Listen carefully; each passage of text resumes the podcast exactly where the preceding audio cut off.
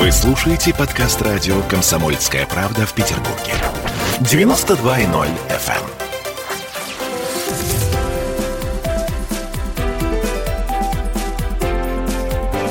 Антиполитика. 20 часов 3 минуты, и мы пытаемся сделать традицией нашу антиполитику по вторникам в это время. Антиполитика, потому что до сих пор у очень многих есть ощущение, что политики как таковой в нашей жизни нет и становится все меньше и меньше, несмотря на надвигающиеся выборы. Ну, просто потому что какая к чертовой матери политика, если оппозиции нет, или ее там э, пытаются по-всякому разрушать, люди критикуют власть, а теперь это криминал. В общем, э, политики как таковой в глазах многих многих нет. И в этой связи у нас в студии Дмитрий Солоников, политолог и политтехнолог, директор Института современного государственного развития. Вот с кем, как не с Дмитрием, поговорить о том, есть политика, нет политики, есть ли жизнь на Марсе. Здравствуйте, Дмитрий. Добрый вечер. Вы полагаете, есть жизнь на Марсе? Есть политика в нашей жизни? Или это уже все условности? Ой, если мы начнем с Марса, то для начала нужно будет определить, что такое жизнь. И э, вот мы нашу углеродную жизнь белковую считаем жизнью, да, а там минералы – это жизнь или нет? По целому э, ряду понятий, да, это жизнь. Когда они растут, у них есть дети, у них там есть развитие, есть их колонии. Почему это не жизнь? Может, это тоже жизнь. И, соответственно, на Марсе как может выглядеть жизнь? Это как лихо вы зашли. То есть, а, перефразируя и переводя на человеческий язык вашу мысль, можно сказать, что ну, а что считать политикой? Конечно, вот конечно. то странное барахтание, которое у нас происходит сейчас, ну, наверное, для кого-то это тоже политика или особая форма политики, как особая форма жизни минералов. Ну, я считаю, что политика есть всегда, и в Советском Союзе была политика, да, там была одна партия, и многие, как э, процесс выборов в Советском Союзе характеризовали. Выбор сделан до нас, наша задача его подтвердить. И пришли на избирательный участок, подтвердили. Но на самом деле для тех людей, которые были включены в процесс власти, в процесс внутрипартийной жизни, политика была огромная. Там можно было бороться за продвижение своих людей, за свои какие-то идеи внутри партийной, партийной линии. Там, или колебаться вместе с этой партийной линией. Э, борьба, борьба за выдвижение кандидатов, она была и за избрание, но она была скрыта, но ей тоже можно было заниматься, поэтому это тоже была политика. Поэтому Окей, сейчас она тоже полит... остается. Без политики не останемся, я поняла. Не, не останемся. Хотя вот это вот все равно я бы считала, что то, о чем вы вспоминаете про советское время, такие подковерные игры очень э, тонкой прослойки людей, э, допущенных к власти. Но все равно это, в общем, политика. Не, это политика, а потом, не, что значит к власти? Там вступить в КПСС, ну, мог почти каждый а дальше там занимайся политикой на своем уровне. Да, там как у нас советы формировались снизу доверху. Сначала формируется нижний уровень советов, они формируют следующий, следующий, следующий.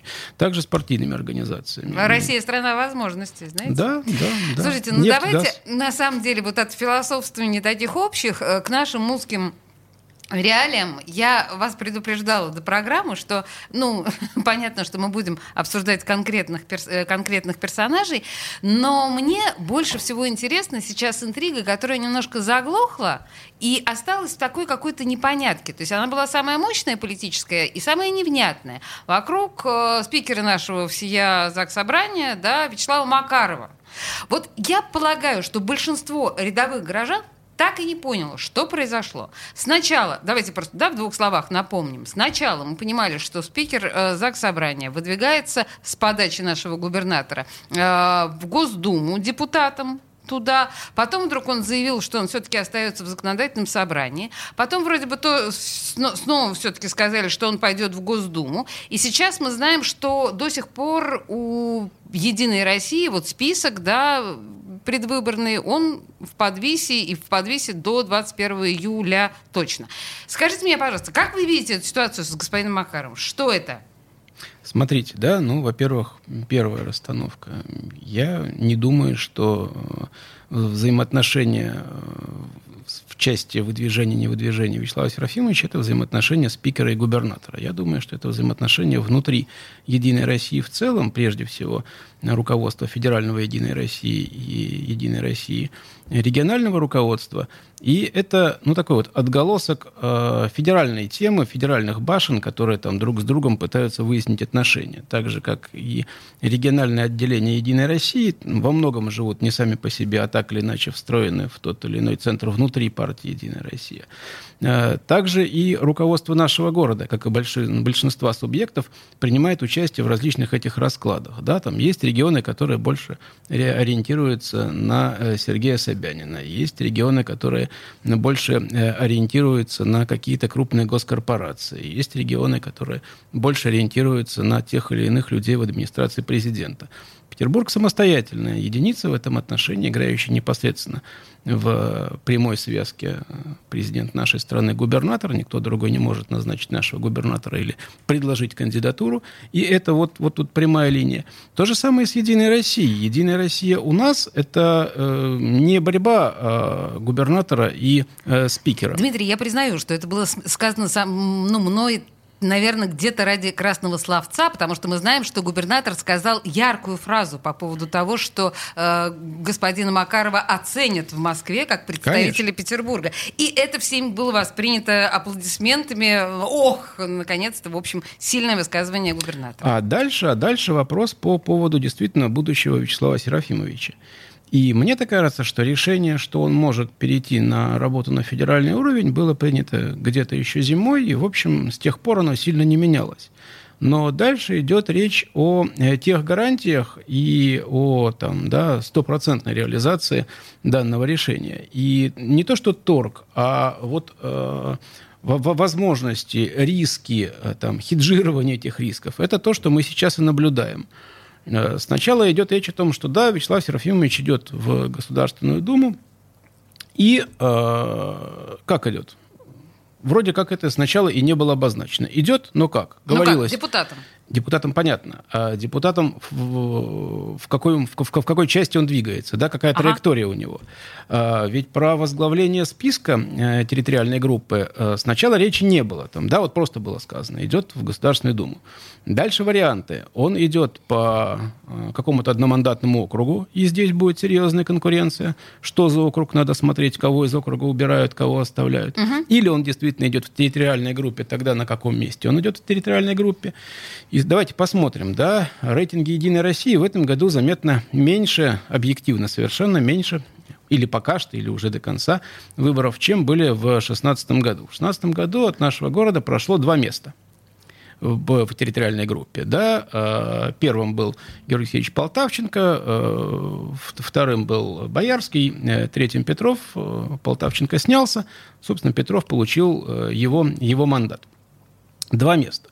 В этом году гарантии, что пройдут два места, в общем, нет. Там э, при падении рейтингов вероятность э, первого места гарантирована, ну, 100% первое место проходит. Так. А пройдет два человека или нет, это уже вопрос спорный. Вот э, Петербург не такой э, самый-самый э, проединороссовский регион, ну, тоже будем объективно на, говорить. Да, надо смотреть правде в глаза. Да, надо смотреть правде в глаза. И в этой ситуации, там, да, Петербург получит мест э, меньше, чем мог бы, э, исходя из своей численности. Значит, подождите, Дмитрий, я все-таки вынуждена вас прерывать примерно каждую минуту, чтобы сохранять ритм нашей программы. Да. Знаете, по законам радиожанра. Так Конечно. вот, я тут прям уточняю, что может оказаться, если действительно одно место э, Петербурга в Единой России в Госдуме – а... а вот теперь мы об этом и говорим, да, то есть вот... вот Макаров а... и никаких гвоздей? Вот смотрите, то есть, да, если, если мы говорим там, да, про ситуацию нескольких месяцев назад, да, о чем была речь, что на каком месте он пойдет, пока непонятно.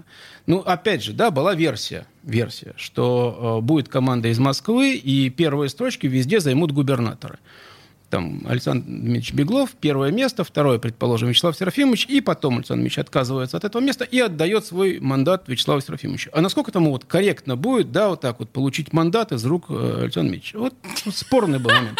Пойдет он, пойдет он на это или не пойдет. Потом, потом вроде бы как договорились о том, что он будет первым местом.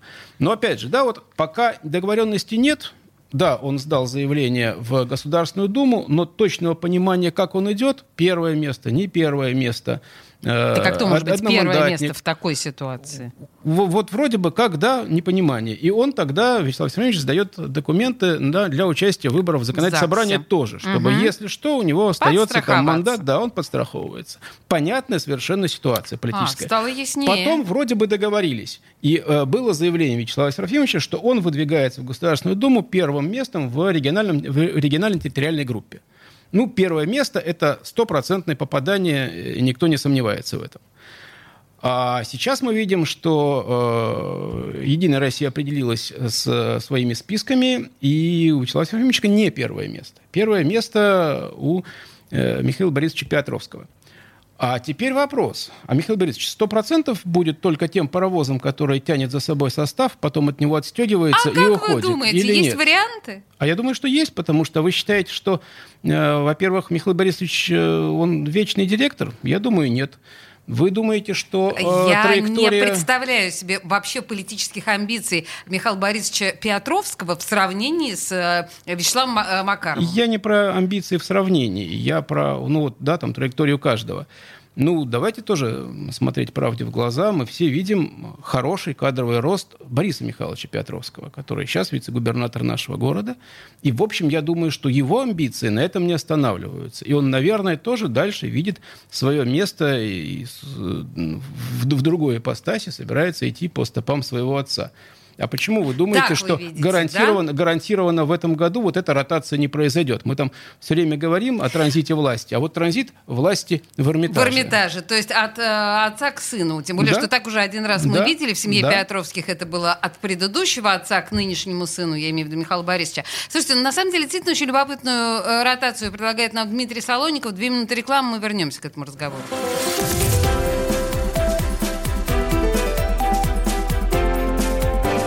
Антиполитика. Он срывал большой куш. Борис Бритва или Борис Хрен попадешь. Жесткий, как удар молота. Живой советский герб. Говорят, эту сволочь вообще невозможно убить. Он с песней уничтожал кольцо всевластия. Шаланды полные фекалей В Одессу голый приводил и угонял бумер. Мы же люди искусства. У нас все должно быть красиво, лицо и все такое. Пушкин, кстати, сам бухал и в сельской бане с барышнями безобразничал. А теперь он пришел на радио «Комсомольская правда». Каждый понедельник в 6 часов вечера Дмитрий Гоблин-Пучков с толком, расстановкой и старым добрым сарказмом обрисовывает слушателям обстановку в стране и мире. Каждый понедельник – в 18.00 по московскому времени. Подключайтесь. Гоблин плохого не посоветует. Мы тут порт-ячейку организовали. «Бычью России» называется. Я секретарь, это мой актив. А вы кто такие?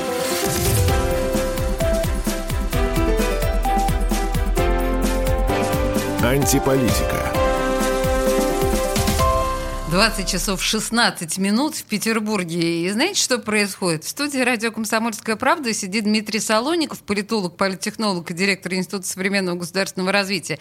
И открывает мне глаза на, ну, очевидно, для него совершенно ясные вещи. Но для меня я прям как ребенок хлопаю ресницами, потому что ничего себе! И такие получаются, а, как это сказать, аккуратненькие и готовые схемы. Правда, к сожалению, схемы в одну сторону получаются аккуратненькие, и в другую. Вот мы в предыдущей части говорили о чудесном интересная история. Мы говорили о Вячеславе Макарове, который, в общем, тоже э, держит интригу по поводу выборов. И в ЗАГСе вот в списках э, «Единая Россия» оказался не на первом месте, а там Петровский господин оказался на первом месте. И мне казалось, это так прозрачно и смешно.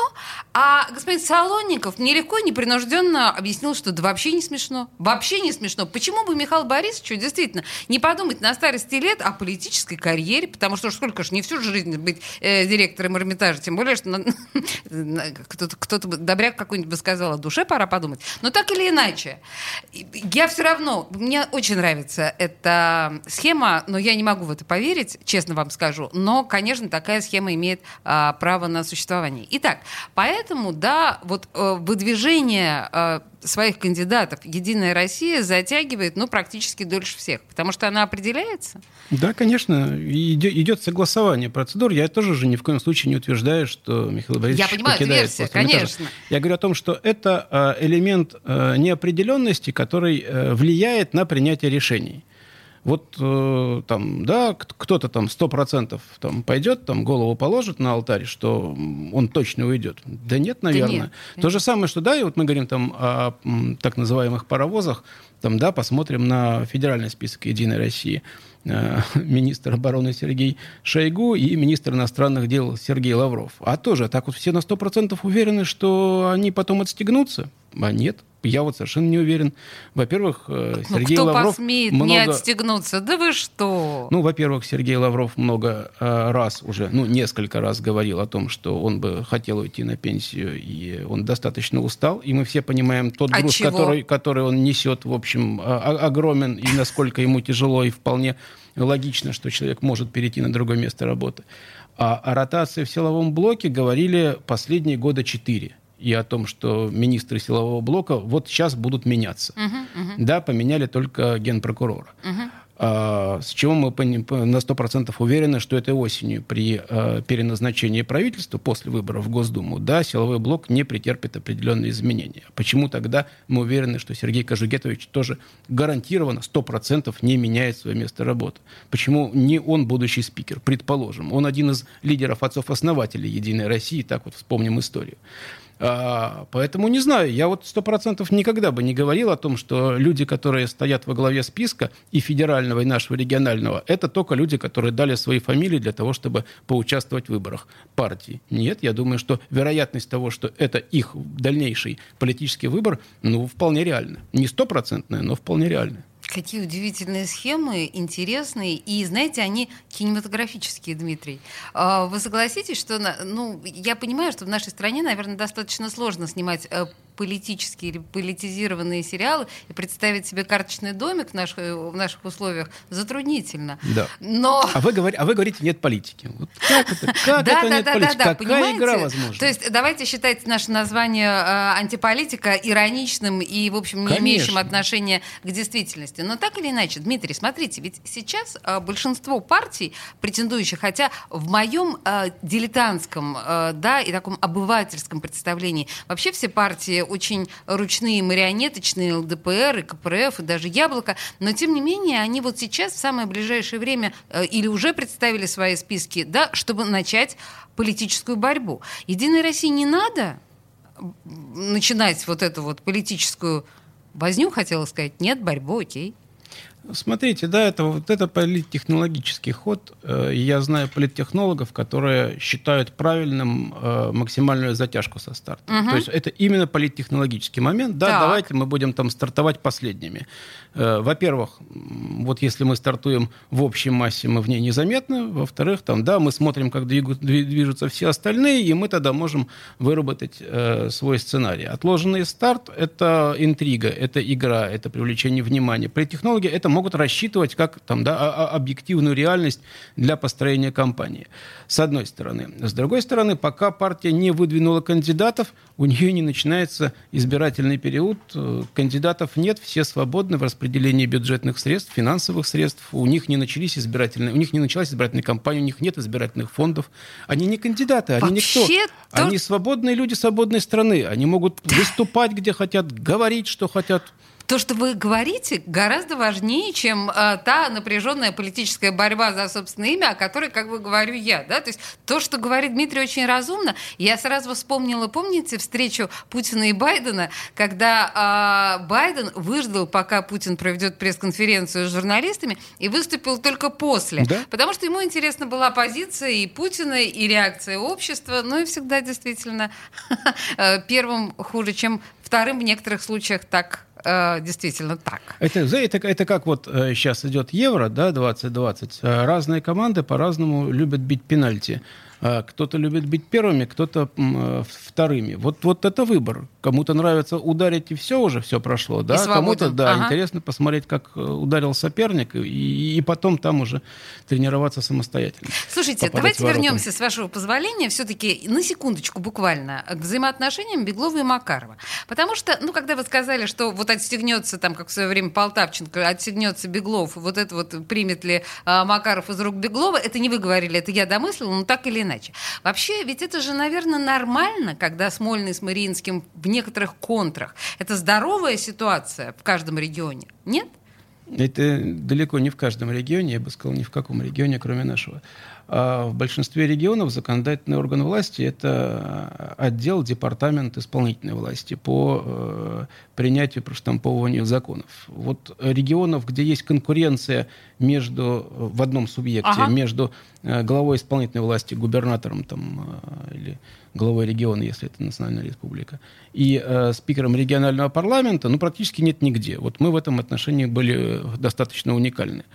И э, вновь приходящий губернатор так или иначе переформатирует под себя законодательную власть. То, что у нас спикер законодательного собрания уже при третьем губернаторе на, находится на своем посту. И некоторым нашей... образом диктует, в общем, свои позиции. Ну, не, не диктует, не диктует, но имеет свои позиции. Да. Он имеет возможность, э, да, имеет такое право, имеет возможность, имеет уверенность э, сохранять свое мнение и его предъявлять, и э, его продавливать, или, по крайней мере, с э, ним выступать. Это для нашей нашей страны уникально по очень многим позициям. Ни в Москве, ни в целом ряде других крупных регионов такого нет. Хорошо принято. Может быть, это один из поводов нам даже гордиться вот такой нашей уникальностью. А дальше смотрите, да, дальше смотрите. Вот э, мы этим отличались. Почему я начал говорить о том, что э, ситуация вокруг спикера ЗАГС – это федеральная ситуация. Для федеральной власти важно, чтобы в каждом регионе было единоначалие. И был один человек, отвечающий за весь регион. Это губернатор, которого предлагает в данный регион президент нашей страны Владимир Владимирович Путин. И за все, что происходит в регионе, отвечает губернатор. И губернатор не может в этой ситуации сказать, что «а мне законодательное собрание не позволило что-то сделать. Ага. А мне в законодательном собрании не дали провести такой-то закон. Вот это не принимается на федеральном уровне э, такое объяснение. Да? Как ты, ты губернатор, отвечаешь. И все. Вот хорошо. На самом деле, насчет э, на, на моменте ты губернатор отвечаешь, мы сделаем точку с запятой. Я хочу закончить э, все-таки с Мариинским дворцом и, и потом чуточку еще про губернатора поговорить. Скажите мне, ЗАГС осиротевший, без Макарова, ЗАГС постмакаровского образца. С кем останется э, наш бедный парламент? Да не, я бы не говорил, что осиротевший, я бы не говорил, что оставшиеся там у нас далеко не первый спикер ЗАГСа Вячеслав Я заметила каждый раз, да, каждый раз уходя. Они как, меняются. А как вот, да, после Тюльпанова будет, да ничего, нормально там. А как после, после Тарасова, вы, как вот да. Тарасов ушел, что, да ничего, нормально. И в этом отношении там не надо э, концентрироваться на одной фигуре. Мы не знаем, кто будет следующим э, спикером, да, там есть версии, но еще раз, так как даже сейчас нет списка Единой России, то э, называть фамилии, наверное, бессмысленно. Да ну, что значит тоже бессмысленно? Знаете, здесь вот только в этой студии звучали и Амосов, и Четербок, и э, Цивилев, и, ну, вы даже не можете себе представить, сколько разных фамилий звучало. Нет, ну, можно так перечислить всех более-менее известных политиков нашего Согласна. города и сказать, что каждый из них будущий, будущий, да, будущий спикер. Ну, понятно, что нет же. А, поэтому там есть несколько фамилий, о которых можно более-менее серьезно говорить. Да? Кто-то из э, вице-губернаторов нынешних, может быть, выдвинется. Если выдвинется, Боже то неужели это серьезно. Подождите, например, ну вот кто из вице-губернаторов? Ну вот серьезно. Ну, Бондаренко может Бондаренко выдвинется. может. Почему нет? Да, вполне вероятное решение. А, вот. хорошо. Нет, ну быть... да, там могут быть другие варианты. Я, опять же, там ни в коем случае на нем не настаиваю но э, это, эта фамилия, по крайней мере, звучала, поэтому ее можно озвучить. Тут мы ничего с потолка не берем. Хорошо. Э, смотрим, на самом деле, напряженно в сторону вице-губернаторов, потому что, ну, действительно, логично смотреть в эту сторону, и понятно, что это люди с хорошим политическим опытом, с одной стороны, сознанием города, с другой стороны, и преданные губернатору Беглову с третьей стороны. И здесь как бы получается, что все зайцы убиты. А кто это будет решать и когда? Ну, сначала еще раз посмотрим на список «Единой России», и э, конференция региональная будет определять этот список. Соответственно, мы увидим, кто в нем есть и кто от э, партии власти тогда может претендовать. Но давайте тоже все объективно смотреть на ситуацию. Большинство в ЗАГСе будет у «Единой России» при всех входящих, и, соответственно, фракция именно «Единой России» будет определять, кто будет спикером. Ну, в общем, Поэтому да, будем посмотрим, смотреть. Да, посмотрим список, потом будет понятно. Хорошо, примерно после 21 июля. У нас сейчас новости, вернемся.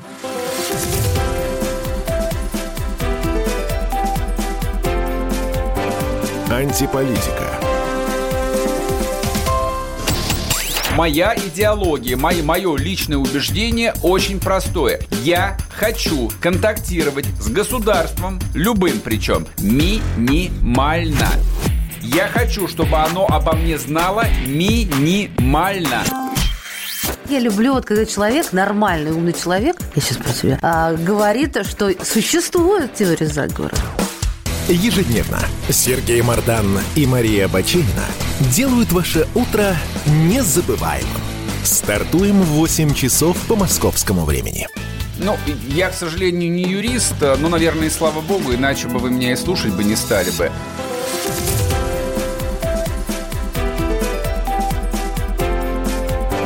Антиполитика.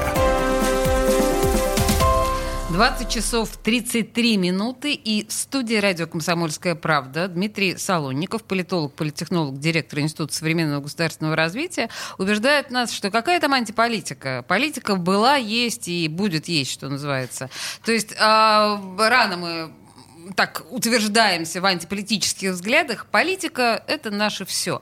Слушайте, мы с вами так, ну реально, с моей подачи зависли на господине Макарове, забывая совершенно о том, что у нас еще куча других э, разнообразных депутатов. И знаете, я сразу вас спрошу про депутата Резника, потому что, смотрите, какая история. Мы знаем, что практически все все, кто заявил себя каким-то образом в выборах э, по всей России, либо сажаются в тюрьму, либо отстраняются от выборов, либо у них проходят обыски. Ну, в общем, такая выглядит это все как тотальная зачистка всех критиков власти или всей возможной политической оппозиции. А депутат Резник попадает в этот список, на ваш взгляд? Ну, во-первых, я не согласен, что зачистка идет всех подряд. Нет, конечно. Ну, ЛДПР не трогают. Да нет, ну почему ЛДПР там, да, Максима Шевченко не трогают, который... Э, ну, его тоже... тронули слегка. Ну, как тронули? Он же выдвигается от э, своей партии, выдвигается, поэтому нет, как бы, да, э, э, говорить, что полная зачистка, нет, конечно. То есть там с радикальной оппозицией идет соответствующая работа. Но радикальная оппозиция на то и радикальная, что она знает, что с ним может идти эта работа. И это касается и Максима Резника в том числе. Он э, радикальная оппозиция? Смотрите, э, ну, Максим Львович, там, грамотный человек, работавший в исполнительной власти и нашего мы все города. знаем, чей он племянник. И, да, и законодательной власти. То есть там прекрасно в курсе всего э, внутреннего механизма э, работы э, властных органов и mm-hmm. в городе, и в стране. Конечно же, он прекрасно представляет, что, коль скоро он яркий депутат, выступает с яркими выступлениями, то к нему достаточно внимательное пристальное внимание от э, и разных структур, и медиа, и правоохранительных органов, и э, различных политических, околополитических организаций. Ну, прекрасно он это понимает и отдает себе в этом отчет. Если в этой ситуации он считает для себя допустимым там, в ненужный момент оказаться в нехорошей квартире, ну, он, в общем, понимал же, что в этой ситуации Родственник могут последовать... жены. Да, но что в этой квартире там э, есть нехорошие ботанические наклонности. Дмитрий, мне очень нравится, что Дмитрий пытается деликатничать. Э, Резника нашли в квартире, где были наркотики растительного да, происхождения. Да, конопля росла, как бы, да. да. Ну да, вот ботаникой занимались они такой. А зачем он туда, туда пошел-то? Понимая, что Обсудить это нехорошо. Что-то ну, вот там смотрите, с отцом. Да, обсудить в кафе он не мог, как бы. Ну вот правда. Человек понимает, что на него пристальное внимание. Зачем ходить в квартиру, где есть кусты конопли? Вот зачем? Человеку, который знает, что за ним могут э, наблюдать. Что Но он же он не интересен. специально сделал. Как? Ну, он или не, специально, просто... не специально пошел в квартиру? Да ладно. Нет, ну, он, Ну, или он дурак, или что? Вот, это вопрос. То есть то, что в этой ситуации он попал в нехороший момент, в нехорошую квартиру, да, сам виноват, попал, привет, прилетело. То, что после этого э, он будет находиться внутри этого уголовного дела, ну, понятно, раз ты оказался в квартире, где выращивают коноплю, ты будешь внутри этого уголовного дела. А как? Это ко всем так относится. А, А дальше есть, чего- знаете, такие вот эти бездушные огромные Машины, механизмы, да, ага. которые там крутятся. Все, ты уже попал в это дело, этим будут заниматься, там будут допросы, будут проверки, будут обыски, будут следственные эксперименты. Машина такая, она бездушная, она ни на кого не смотрит, То она есть будет политики крутиться. тут нет, просто бездушная машина. Политика есть без сомнения, потому что человек, участвующий в политической жизни, являющийся депутатом, конечно же, все, что он делает, это политика. И А все, что спикер формирует. законодательного собрания Вячеслав Макаров защитит депутата Максима Резника? Нет, как он его может защитить? Он подписал э, обращение, но в данной ситуации я думаю, что таких обращений, к сожалению, там, или к счастью, к сожалению, у нас в городе стране подписывается огромное количество, большинство из них э, не работает никаким образом. Это скорее моральный жест, это ка- такая вот моральная поддержка, да, и ну, вот человеческий выбор Вячеслава Серафимовича. Давайте дадим ему в этом должное. Это его выбор. Но то, что это повлияло на принятие решений, я думаю, нет. Да, ну, наверное, не принято говорить вслух об особых взаимоотношениях э, Максима Резника и господина Макарова. Мы и не будем это обсуждать, но мы понимаем, что, в общем, эти взаимоотношения особенные некоторым образом. Давайте дальше. Ну, как особенные? Вячеслав Серафимович, конечно, работает со всеми депутатами ЗАГСа и с теми людьми, которые часто бывают на трибуне и говорят разные громкие вещи. Конечно же, он как э, спикер, да, общается, без сомнения. Конечно, у него есть какие-то личные отношения с Резником, и, конечно, он с ним э, беседует больше, наверное, чем с депутатами, которые сидят, молчат и иногда кнопки нажимают. Ладно, я поняла, хорошо. Давайте так обозначать их взаимоотношения. Э, Скажите мне, пожалуйста, а, э, если мы говорим о том же самом Андрее Пивоварове, которого взяли э, в Петербурге, и который некоторым образом на тот момент, когда его взяли, он же не состоял ни в какой запрещенной организации или какой-то самое. Это же тоже абсолютно политическое решение, или да, нет? И решение он политическое сидит. у нас с выборами не связано. Андрей Пиваров на тот момент э, не особенно собирался куда-то выдвигаться. Это он сейчас написал письмо в «Яблоко». В «Яблоко», да. включить. «Яблоко» пока Но не- уже сейчас, не после, согласилось. после того, Мгм. как все Да-да-да. произошло. На момент, когда его задерживали к избирательной кампании в Госдуме, он не имел Как вы отношения. объясняете этот факт задержания? Слушайте, ну, человек занимается активной борьбой с ныне существующей властью в стране. Так Если он вышел мы- из организации, которая... ну, неважно, но борьбой-то он занимается, вышел, не вышел. Э, Любая власть, с которой борется, отвечает соответствующим образом. В Соединенных Штатах, в Испании, да. Да подождите, есть же посадили. понятие обычной оппозиции, которые оппо- оппозиция, слова не подсудны. Не-не-не. А Есть оппозиция Ее Если бы он- Величества, есть оппозиция Ее Величества, которая не подсудна, а есть радикальная оппозиция, есть радикальные Нет, борцы, подождите, которые, если бы он борются. коктейли Молотова кидал, я понимаю. Но то, что он говорит слова, за это нельзя сажать в цивилизованном мире или можно? Пучдемона посадили, он коктейли Молотова кидал. А? Как- Не кидал. Он тоже, он тоже боролся за независимость Каталонии. И его тоже посадили. И в огромном количестве стран людей, которые выступают с определенной позиции против действующей власти, сажают. Это выбор тех людей, которые борются. Они серьезно понимают, на что идут. Они идут на борьбу с властью и понимают, что у них будет этот ответ. Вот э, это их борьба и этот ответ в рамках тех действий и, те- и того их миропонимания, в котором они живут. А Вы что думаете, борцы, которые боролись там против э, царского режима, там не знали, что они пойдут на виселицу, знали, но они шли и Борцы, боролись. которые боролись против царского Что, режима, сандинисты, сандинисты... покушение устраивали. Да, коне- не только, но те, которые писали в газетах и просто распространяли подпольную литературу. В общем, они просто литературу распространяли. Но А, когда мы говорим о царской цензуре и подлой, Конечно, подлой конечно, царской охранке, конечно, это вот все конечно, оно. Конечно, нет, мы просто говорим, что любая власть себя защищает. Любая власть будет бороться с теми, кто пытается ее свергнуть. И тогда сюда же мы, наверное, отнесем вот эту сегодняшнюю историю, когда э, проект э, б- опубликовал расследование семьи, состояния семьи министра внутренних дел Колокольцева, и примерно тут же к нему пришли с обысками к непосредственно к автору этого расследования Марии Жолобовой, да, главному редактору проекта Роману Баданину. Тут же их повезли в полицию на допрос. Но это же тоже к выборам не имеет отношения. Но Они это имеет отношение к политике. Да, к политике, да, конечно. То есть, э, а вам не кажется, что вот такое поведение министра внутренних дел э, похоже на явку с повинной? Если сразу после расследования ты людей сажаешь за то, что они сделали это расследование, вместо того, чтобы что-то сказать другое. Ну а что люди, которые публич- публикуют документы про Соединенные Штаты, их что ли не сажают, не пытаются их депортировать из других стран и не угрожают пожизненным заключением? Соединенные Штаты себя ведут так же, как и другие страны, и мы ведем себя так же. Ладно, хорошо, любая я власть, пони- еще раз, любая власть себя защищает. Люди, которые с властью борются, понимают, на что они идут. Это их выбор сознательный. За деньги, не за деньги, за убеждения, но это их сознательный выбор. Они идут на борьбу с властью, знают, чем они за это будут отвечать. Вы знаете, это э, при ситуации, когда власть несменяема. Если власть знает, что она всю оставшуюся жизнь останется, ну, свою оставшуюся жизнь останется у власти, она не боится вот так Да любыми способами, несменяемое. В способами Соединенных Штатах сколько бороться с оппозицией. президентов поменялось, а Так. тех, кто опубликовали их секретные документы, до сих пор находятся в розыске, и как только их депортируют в США, окажутся под пожизненным Ну, заключением. мы говорим о секретных Причем документах. По законам Америки это нарушение закона. Ну, вы же понимаете, они э, в розыске находятся за нарушение американских законов. Так- Но было бы забавно, если бы э, сторонники Трампа садились э, в тюрьму за то, что они поддерживают Байдена и наоборот. Ну, сторонники Трампа садятся в тюрьму за то, что За не то, что они поддерживают штурмовали Трампа. Капитолий. За то, что не поддерживают Трампа. И целый ряд из них не штурмовали Капитолий, а просто его поддерживали. А И просто за это а присели? потом, ну, их арестовали, да. А потом, если мы говорим сейчас об обысках у нас, их же тоже задерживают за те статьи, которые есть у нас. Не просто же так. Им тоже уголовные преступления вменяют. Нет, вменить уголовное преступление, на самом деле, тут ничего хитрого нет. Проводят какие-то Мы это заметили, да.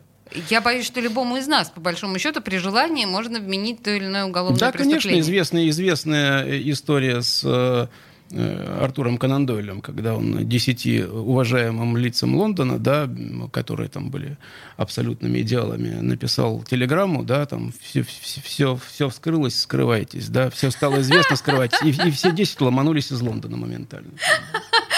Слушайте, мне кажется, вот это красивая история. Она такая очень в стиле, в стиле, да, в стиле нашего. Слушайте, знаете, я бы еще хотела поговорить еще о кандидатах разнообразных. Вот а, мы вчера с вами вспомнили о том, что Татьяна Буланова выдвигается от партии Родина. И меня бы это, наверное, страшно веселило, по большому счету, если бы я не посмотрела на списки в остальном, и оказалось, что вот от партии а, КПРФ а, есть, например, Виктор Сал- Салтыков, а, к ужасу моему. Да, а партия Роста рассматривала рассматривал возможность выдвинуть Сергея Шнурова. Но он, правда, заявил, что на выборы не пойдет. Ну, к чести ему и хвала. Тут, подождите, еще Максим Шугалей. А, где-то тут тоже, да? Нет, ну Шугалей, он социолог, ладно. А, под, он на, не, не, не выходит, да? Ну, в общем, Нет, так как, или иначе... Ну, Шугалей, он идет вторым номером по нашей региональной группе от Родины, скорее всего. Угу. Э, Но ну, при чем тут а, Шугалей? А, да-да-да-да-да-да-да-да, политтехнолог Максим Шугалей. Да, в общем, мне кажется, что компания собирается крайне интересная, и о других, не таких известных э, кандидатах мы поговорим буквально через две минуты после рекламы.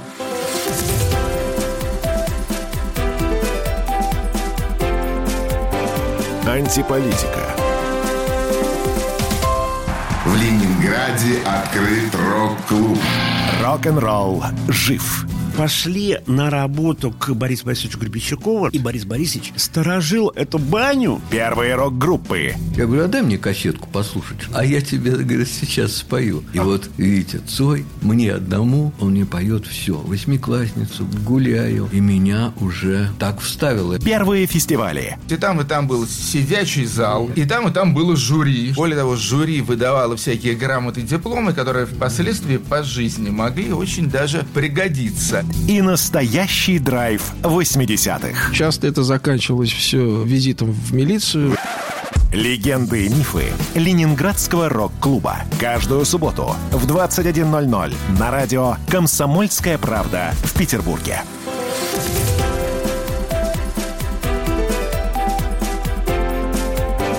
Антиполитика.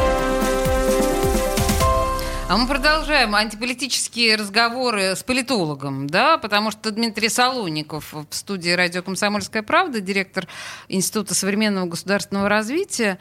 И, собственно, мы с вами в прошлой части коснулись достаточно серьезной оппозиции, коснулись э, Максима Резника. С другой стороны, я все пыжусь, вот пока э, была реклама, пыжилась и тужилась, думая, с кем, о ком бы еще из оппозиционеров с вами поговорить. Вот понятно, что, ну понятно, Максим Резник оппозиционный э, депутат здесь. Понятно, что Борис Вишневский которому почему-то ничего не бывает, хотя он тоже достаточно резкий оппозиционер. Но вот с ним как-то не поступают так, как с Резником. А, а кто еще? У нас что, два, что ли, всего? Все? Но мы же не будем всерьез господина Амосова рассматривать. Нет, ну почему? Амосов, э, без сомнений, тоже оппозиционный человек. Э, Он выбирает свою стратегию, и он действительно один из создателей «Яблока», который там, имеет прекрасный исторический путь. У, у каждого человека там, да, своя стратегия и свой там, градус оппозиционности, свой, э, свою ярость оппозиционную. Он определяет в связи с э, своими взглядами. Да? Вот, вот э, целесообразнее сегодня поступить так или, или поступить по-другому. Целесообразнее там 10 раз сказать аккуратно, но добиться своей цели, или один раз сказать громко, замолчать на всю жизнь и уйти в небытие. И это разные стратегии. И вопрос в цели, которую человек достигает. Вот именно сейчас одномоментно оказаться там, да, выше всех э, и громче всех, или, или все-таки там, да, капля, которая камень точит, в конце концов победит. Я, я не убежден, что одна стратегия лучше другой. То есть вот эта умеренность Амосова, она иногда создает, собственно, она создает ему, очевидно, ту долговечность и долгосрочность, которую мы видим.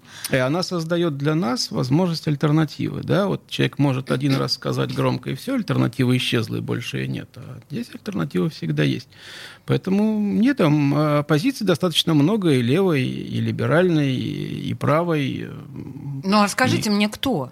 Нет, ну смотрите, там, да, на левом фланге достаточно есть оппозиция. И... Вы коммунистов имеете в виду? Ну, коммунистов, коммунисты же тоже разные есть, да, когда мы говорим о коммунистах, там, да, понятно, общий образ КПРФ в нынешней ситуации, это партия при Геннадии Андреевиче Зюганове, вот сейчас не смог сдержать основная, улыбку, да, основная, Дмитрий? Да, основная задача которого сейчас стать пожизненным сенатором, там, да, и передать партию в какое-то дальнейшее управление, это понятно. Но это никак не отрицает, что есть искренние коммунисты, которые верят в коммунистические политические идеалы, они пытаются там э, здесь выторговать какие-то свои дополнительные возможности. И эти люди есть, они живут, они борются там за свои идеалы. Э, не, не надо там по одному лидеру говорить, что все э, такие же, как и он. Там, при этом, ну, я убежден, что когда-то Геннадий Андреевич тоже был честным коммунистом. Потом обстоятельства взяли вверх, и, конечно же, там пожизненное сенаторство – это привлекательная, э, привлекательная морковка. Ну, подождите, вы же сейчас, вы, вы Маленковича, конечно же, да, имеете в виду, в смысле Нет, Маленкович, честного... Маленкович – это красивый человек, который создает свой красивый пиар, там... Ну, некоторые полагают, что он совершенно сумасшедший. Нет, не споря он, с тем, что он нет, красивый он человек он и не красивый сумасшедший, пиар. без сомнения, то, что он делает, это продуманная игра. Ну, так же, как нельзя же говорить про э, Владимира Вольфовича, что он сумасшедший. Это Почему? умнейший человек. Ну, во-первых, он правда Нет, умнейший человек, говорят, и он очень много не... сделал э, для нашей страны. Да, там великая заслуга Владимира Вольфовича Жириновского, то, что в 90-е годы у нас страна не свалилась в там, профашистскую коричневую колею. Вот весь маргиналитет, который мог уходить в профашистское направление, Его он сконцентрировал на себя. Да, и это бы это была управляемая системная э, партия. И ему огромное спасибо. за Круто, то, как что можно на это в стране, посмотреть? В стране это тогда не произошло. Это было сделано политтехнологически, аккуратно и грамотно. И с тех пор вот он эту позицию держал. Там, дай бог, чтобы он дожил это сто лет и дальше. Но понятно, что уже тоже человек воз- возраста пожилого, нынешняя компания не такая яркая Слушайте, вы меня простите, пожалуйста, но, судя по вашим словам, Жириновский матери истории ценен тем, что он собрал под своим крылом всю коричневую сволоту и э, не дал Он, ей... он, он не дал э, коричневой сволоте в нашей стране образоваться в самостоятельную политическую силу в 90-е годы, когда это было возможно. Он не дал Принято, этого. хорошо, хорошо, хорошо. Слушайте, отлично совершенно, да. Но подождите, если мы все-таки возвращаемся в Петербург. Ну вот смотрите, у нас а, был такой и почему я говорю был, он есть, но просто я не понимаю, как статус обозначить этого человека. Андрей Анохин. Что? Вот скажите, это оппозиционер. Некоторые тоже считают его сумасшедшим. А, В какой-то момент он стал очень оппозиционным. Он лишился пар- членства в партии «Единая Россия». Так, я правильно все говорю? Да, да, да. И что теперь? Он как-то будет выдвигаться, будет баллотироваться? Стоит ли серьезно смотреть в его сторону вообще? Ну, он теперь, видимо, будет э, возглавлять региональное отделение партии социальной справедливости э, и будет пытаться играть э, через эту структуру. Ну, серьезно к этому проекту можно относиться настолько, насколько вообще серьезно к этому проекту имеет смысл относиться в нашей стране. И тут у нас опять политтехнологическая деликатность. Я восхищаюсь вами, Дмитрий. Да? Да, Нет, это проект, в него можно играть. То есть, ну, если мы хотим оценить его шансы, я думаю, что они минимальны в данной ситуации, что проект не пройдет, скорее всего. Если мы посмотрим на социологию, там э, меньше, меньше погрешности проект на сегодняшний день в городе собирает. Ну так, да, ну что делать? Но поиграть в него можно. Есть же люди, которые играют в небольшие партийные проекты. В этом месте определенный интерес.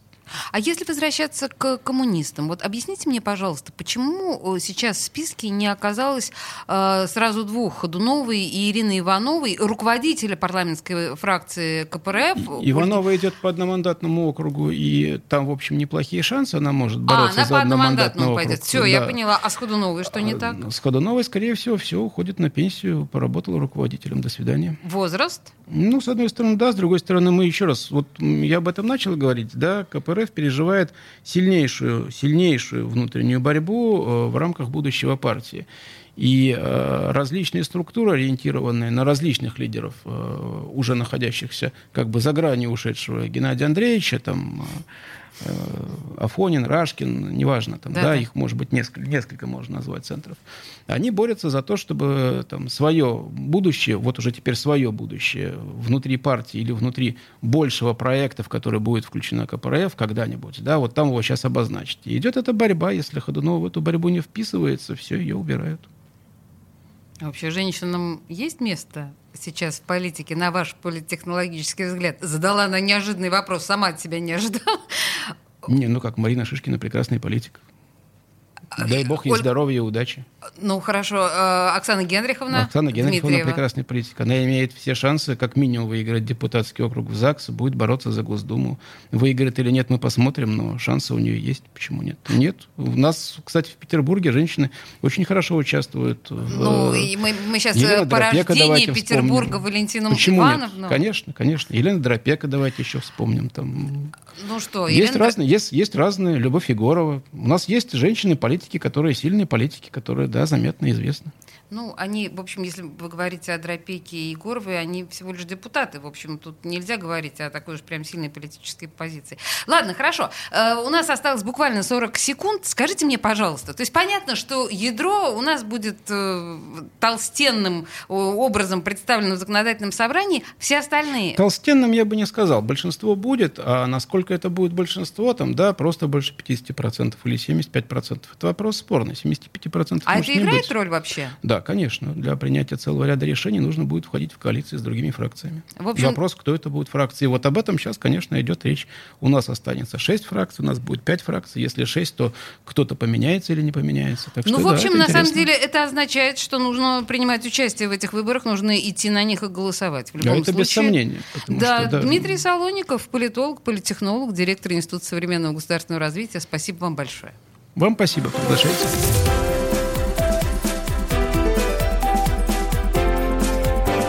Антиполитика.